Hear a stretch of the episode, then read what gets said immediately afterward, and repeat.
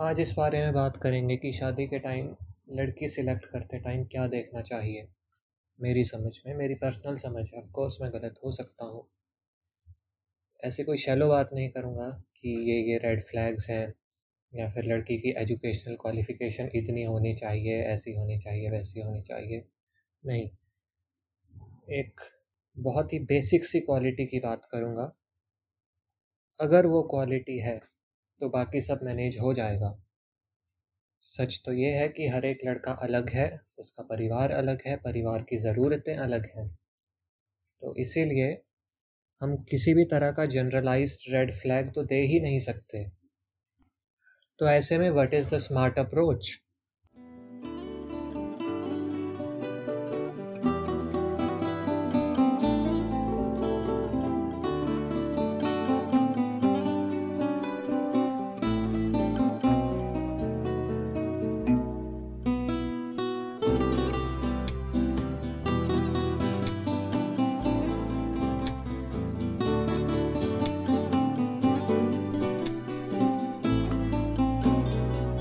एक फैमिली एक social ecosystem होती है।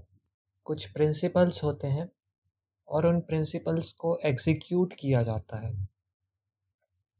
जैसे देखो, दो देश हैं जहाँ पर सेम प्रिंसिपल है कि चोरी करना अच्छा नहीं है, बुरी चीज़ है। तो एक देश जो है, चोरी करने वाले लोगों को जेल में डालता है दस सालों के लिए।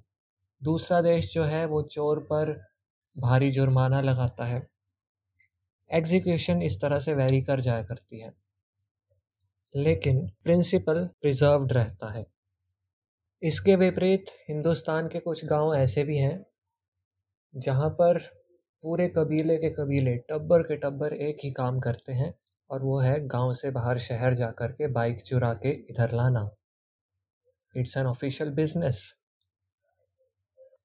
कबाड़ की तरह बाइक्स भरी रखी होती हैं उन लोगों ने।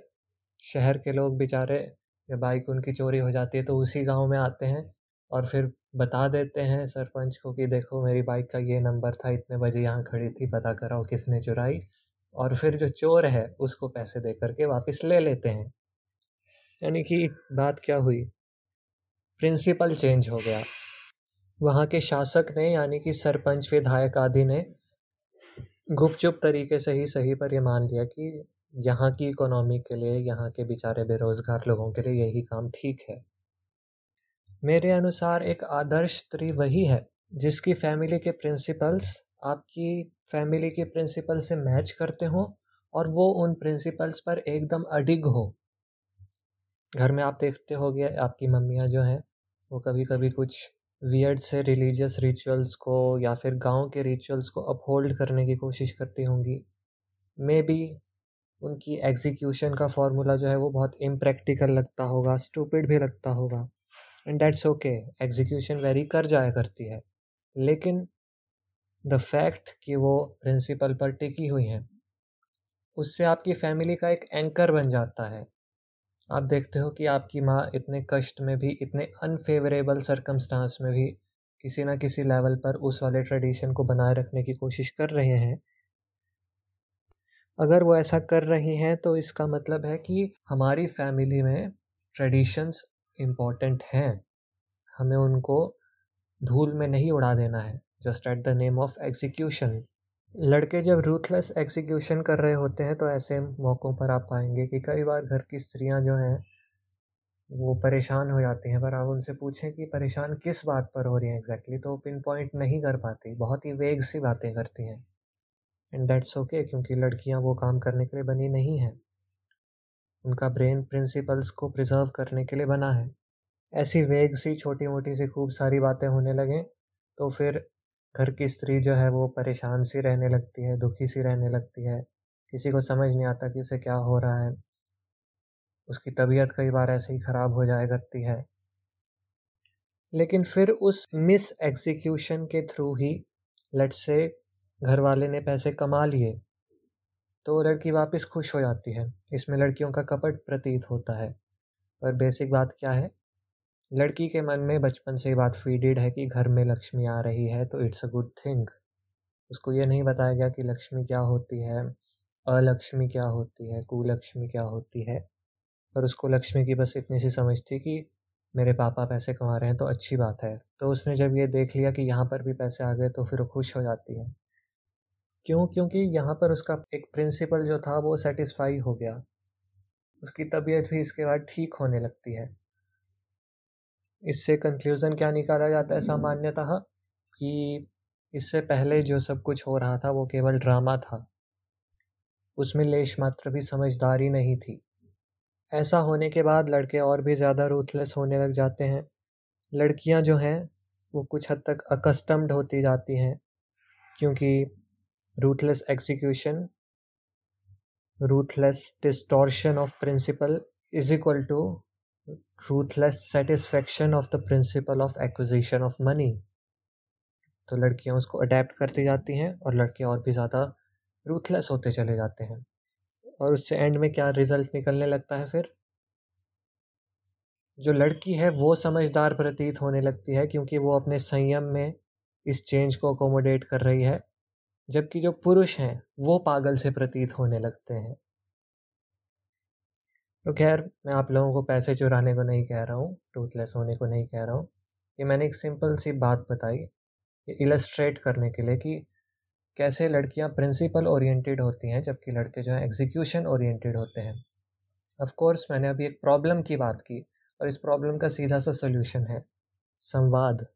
पति और पत्नी बैठे हैं तो फिर मॉरल लेवल पर और प्रैक्टिकल लेवल पर ऐसी डिस्कशन हो जो इन दो लेवल्स को कॉन्जुगेट करने की कोशिश करें कॉन्फ्लुएंस करने की कोशिश करें। हमारे पुराण इतने वास्ट हैं, इसलिए हिंदू परिवारों में तो यही अच्छी बात है कि हम आसानी से डिस्कस कर सकते हैं।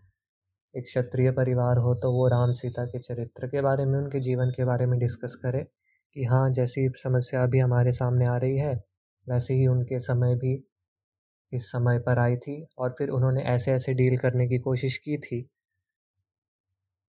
इस तरह से एग्जीक्यूशन हमें शास्त्रों में दिखने को मिली थी तो इस एग्जीक्यूशन के पीछे ये ये प्रिंसिपल रहा होगा। रामचरित मानस की एक्चुअली ब्यूटी भी यही है कि वो बहुत ही एफर्टलेसली एग्जीक्यूशन और प्रिंसिपल्स को मर्ज करके डिस्प्ले करती है।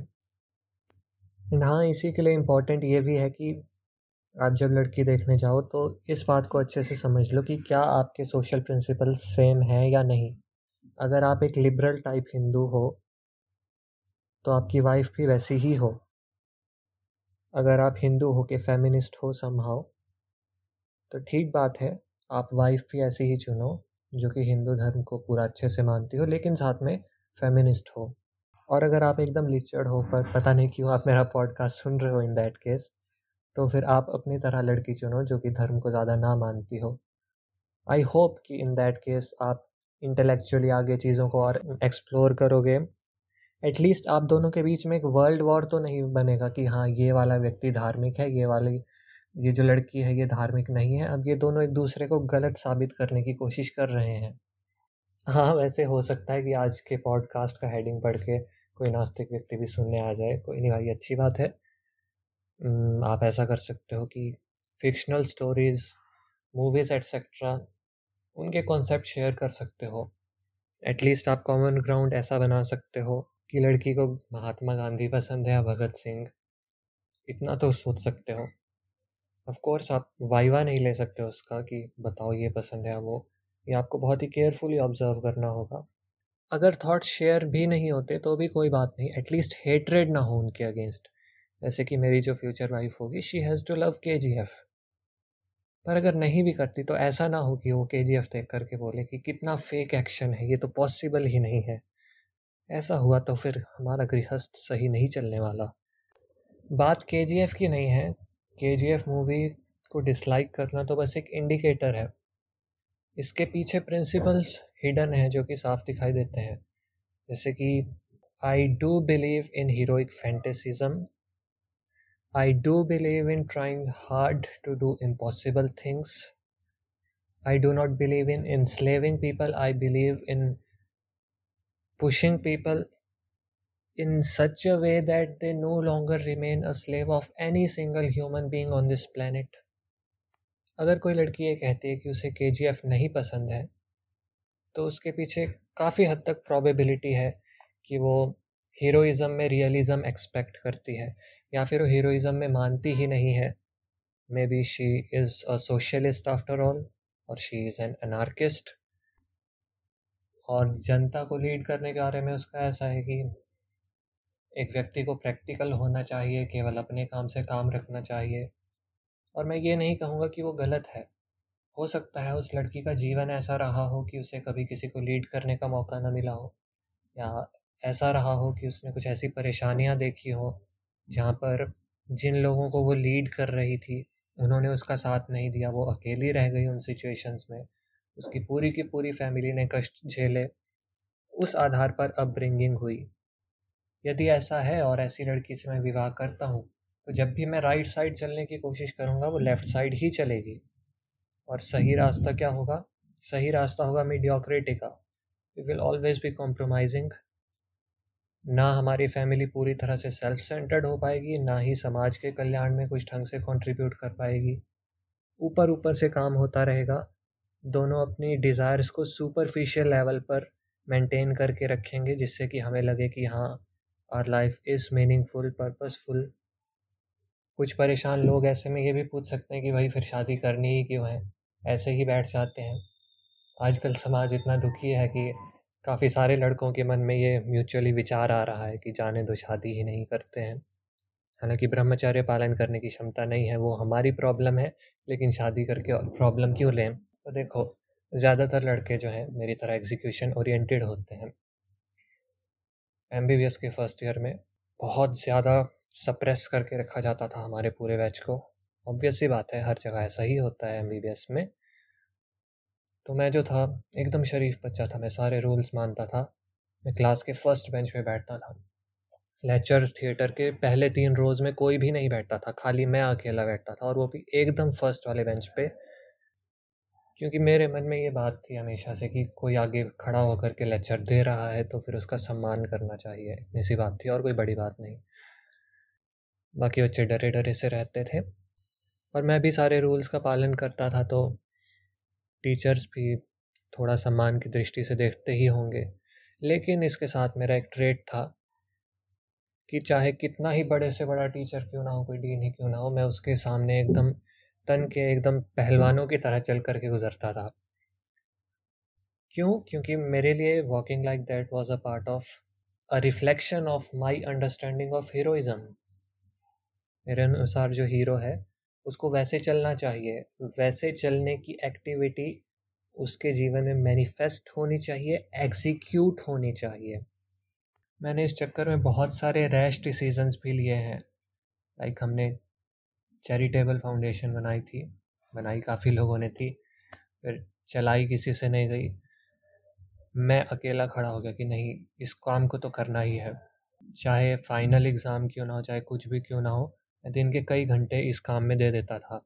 जैसा कि आपको पता होगा कि एमबीबीएस में पास होना कोई बच्चों का खेल नहीं है। फेल होने की तलवार अटकी होती है और फेल होने पर समय बर्बाद होता है जीवन का।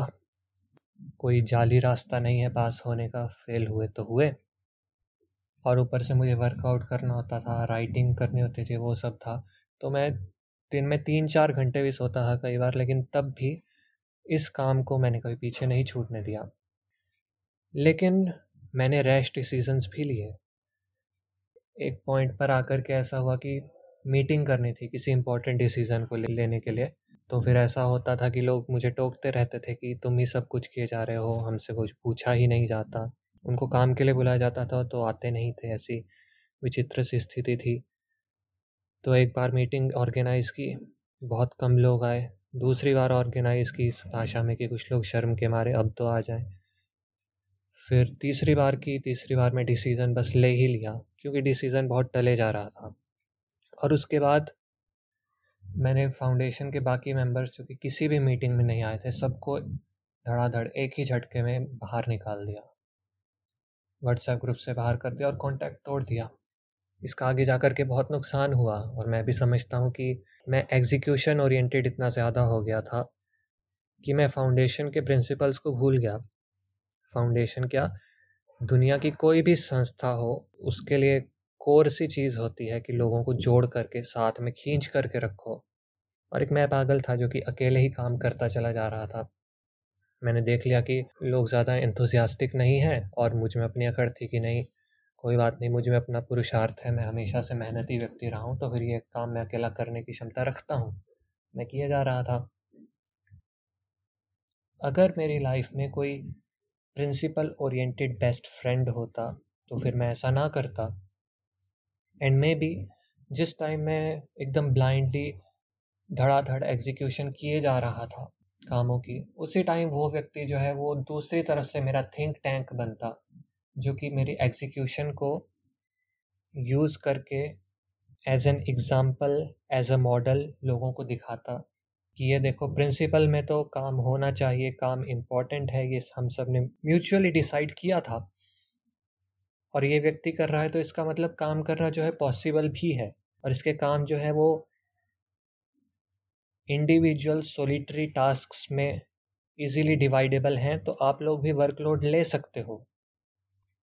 देखो प्रॉब्लम ये हो जाती है कि अगर ये बात मैं ही खुद बोलता तो फिर लोग सोचते कि ये अपने स्वार्थ के लिए कर रहा है, कि ये काम से परेशान है। कोई कहता कि मैं बेवकूफ़ हूँ, जो कि ये सब कर रहा था। कोई मुझे पागल कहता, ग्रीन एरो थ्री सीज़न की तरह, थर्ड सीज़न पे मेरी पोस्ट थी इंस्टाग्राम पर। वही कि एक स्टेज के बाद ऐसा लगने लगता है कि एरो ये सब कर ही क्यों रहा है? उसको हार मान लेनी चाहिए, जब सारे लोग सारा का सारा शहर विलन के आगे चुका है। विलेन छुप छुप करके अटैक कर रहा है।